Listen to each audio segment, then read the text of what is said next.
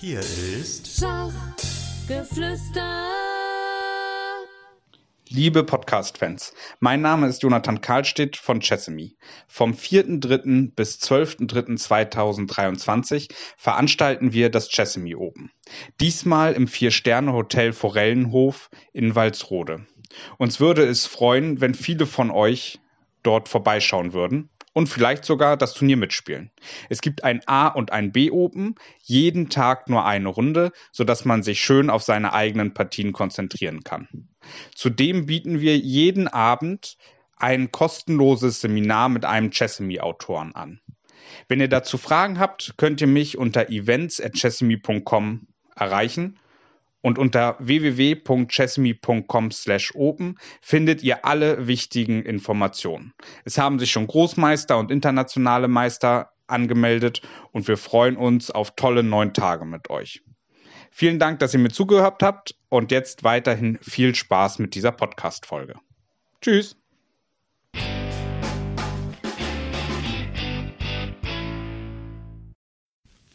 Hallo liebe Zuhörer, ich heiße Xenia Bayer und das ist mein Podcast Schach für Kinder.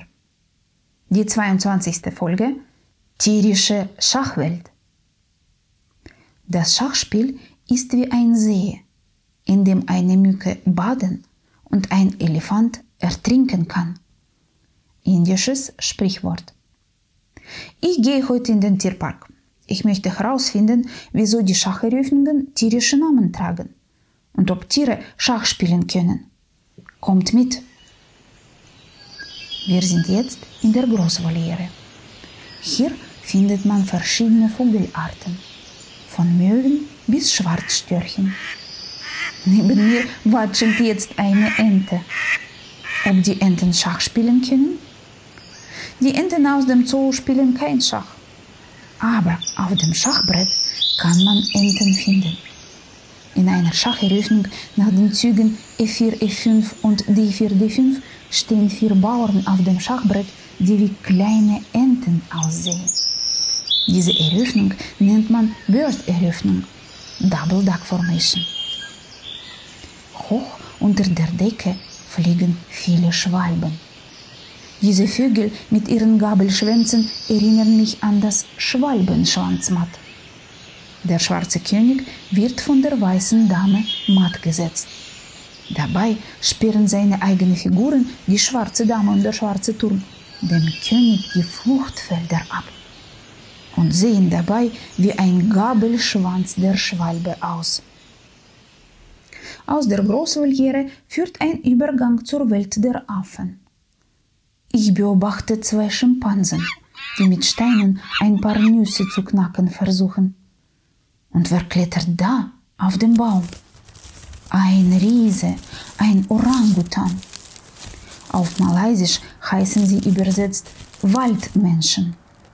Diese Bezeichnung ist durchaus passend, denn Orangutans leben im Wald und gehören zu den Menschenaffen.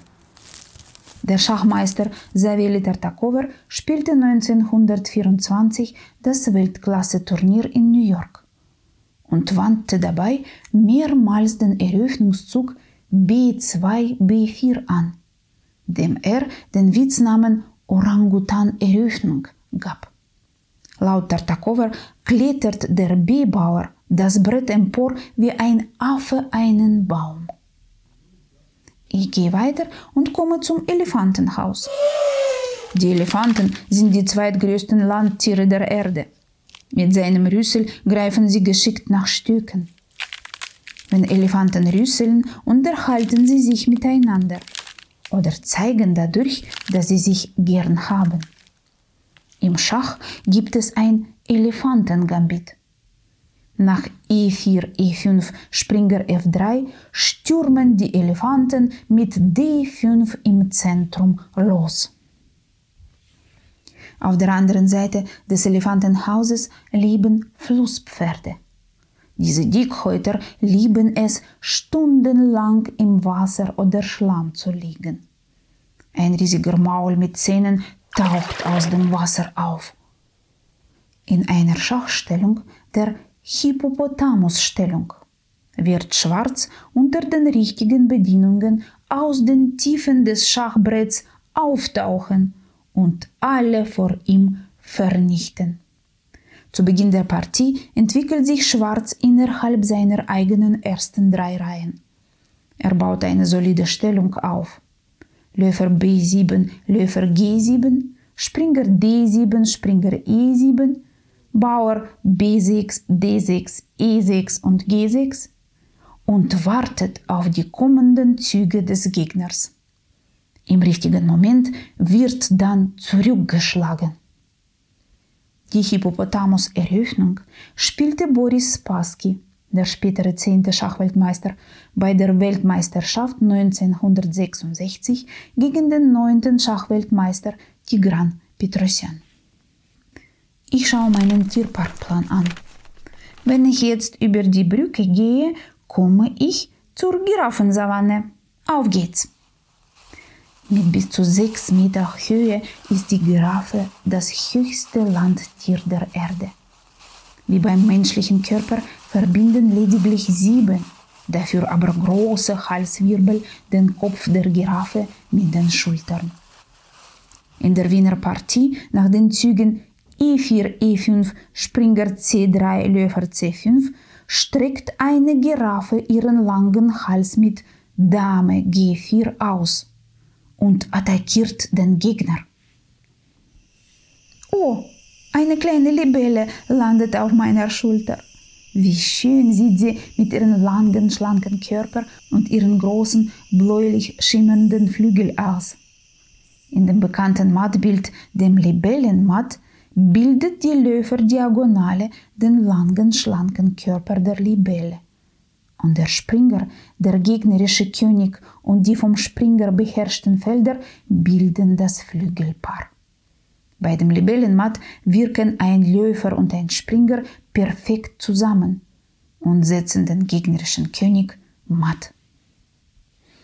Auf der Wiese links von mir fliegen Hunderte von Libellen und kreisen bei den schönen Blumen umher. Wer raschelt da im Gebüsch? Ah, ein Igel! Auf seinen Stacheln kleben einige alte Laubblätter. Eine typische Schachaufstellung für Schwarz hat den Namen Igelstellung. Einige Figuren haben die Grundaufstellung verlassen. Die Springer stehen auf D7 und F6, die Türme auf C8 und E8, die Bauern auf A6, B6, D6 und E6 stacheln hervor. In dieser Stellung schützt sich der Igel in alle Richtungen geht über die dritte Reihe nicht hinaus und lässt den Gegner kommen. Diese Stellung kam in den 70er Jahren 20. Jahrhunderts in Mode. Auch Anatoli Karpov, der zwölfte Schachweltmeister, verteidigte sich erfolgreich mit der Igelstellung. Den Przewalski-Urwildpferden stört der stachelige Nachbar gar nicht. Vier von ihnen grasen ruhig weiter. Könnt ihr mir helfen? Welche Eröffnung kommt jetzt auf das Schachbrett? Richtig, das Vier-Springer-Spiel mit den Eröffnungszügen E4, E5, Springer F3, Springer F6, Springer C3, Springer C6. Mehr als 10.000 verschiedene Reptilien und über 7.000 Amphibien schwimmen, kriechen oder hüpfen über unseren Planeten. In dem Reptilienhaus gleich nebenan beobachte ich einen bunt schillernden Chamäleon, der mit seiner langen Zunge auf ein Insekt schießt. Im Englund-Gambit opfert Schwarz seinen Königsbauer nach dem Doppelschritt des gegnerischen Damenbauern D4, E5, D schlägt E5. Danach folgt Moskito-Variante des Gambits, die schwarze Dame auf H4. Für mich sieht die schwarze Dame wie ein Chamäleon aus, die gleich seine Zunge ausstreckt und den Moskito, den armen Bauern auf E5, auffängt. Die slawische Verteidigung ist eine der beliebtesten Schacheröffnungen. Sie entsteht nach den Zügen D4, D5, C4, C6 und geht in die Chamäleon-Variante mit den Zügen Springer F3, Springer F6, Springer C3, A6 über. Eine andere beliebte Verteidigung, die sizilianische Verteidigung, hat eine Cobra-Variante. E4, C5, Springer F3, E6, D4, C schlägt D4, Springer schlägt D4, Springer F6, Springer C3, Springer C6, Springer DB5, Läufer C5. Und die weißen Figuren sehen wie eine Kobra aus, die gleich attackieren wird. Die größte Giftschlange der Welt hat ihr Quartier auch hier im Reptilienhaus. Eine Urreptilie, den Drachen, finde ich hier allerdings nicht. Diese Fabelwesen, die Feuerspeicher mit großen Flügeln, gibt es aber im Schach. In der sizilianischen Verteidigung gibt es eine Drachenvariante, die nach den Zügen E4, C5, Springer F3, Springer C6, D4, C schlägt D4, Springer schlägt D4, G6 entsteht. Die typische schwarze Bauernstruktur hat die Ähnlichkeit mit dem Sternbild Drachen. 1995 im WM-Match wandte Gary Kasparov die Drachenvariante gegen Vische Anand erfolgreich an. Meinen Ausflug beende ich bei dem König der Tiere, bei dem Löwen. Die größte Katze der Welt döst in der Sonne in seinem Gehege. Löwen jagen meist bei Dunkelheit oder in den kühlen Morgenstunden. Wer seinen Gegner mit den schwarzen Steinen überraschen möchte, der sollte Black Lion Eröffnung spielen. Eine aggressive Version der Philidor-Verteidigung. Nach E4 D6, D4 Springer F6, Springer C3, E5, Springer F3, Springer B D7, Läufer C4, Läufer E7, Rochade C6, greift der schwarze Löwe die weiße Rochade-Stellung mit G5 an. Wie man sieht, hat auch die Schachwelt ihre eigene Fauna. Zum Schluss unserer Rubrik Interessante Fakten über Schach. Der 16. Schachweltmeister Magnus Carlsen bekam eine Gastrolle bei der Zeichentrickserie The Simpsons Carlsen erschien als Zeichentrickfigur in der 15. Episode der 28. Staffel der Serie mit dem Titel Homersche Eröffnung. Homer überrascht seine Familie mit ungeahnten Schachspielkünsten. Wie sich später herausstellt, ist dieses Talent allerdings mit einem Kindheitstrauma verbunden, was ihn schwer mitnimmt. Als Homer beschließt, das Schach aufzugeben, unternimmt Homers Frau einen letzten Versuch, ihn ins Spiel zurückzuholen. Homer, bevor du aufgibst, habe ich jemanden, der etwas über Schach weiß. Magnus Carlsen erscheint im Skype. Ich bin der Schachweltmeister Magnus Carlsen. Sein Rat an Homer lautet, um deine wahren Gefühle zu finden, musst du dein letztes Schachspiel mit deinem Vater beenden. Bis zum nächsten Mal, eure Xenia Bayer.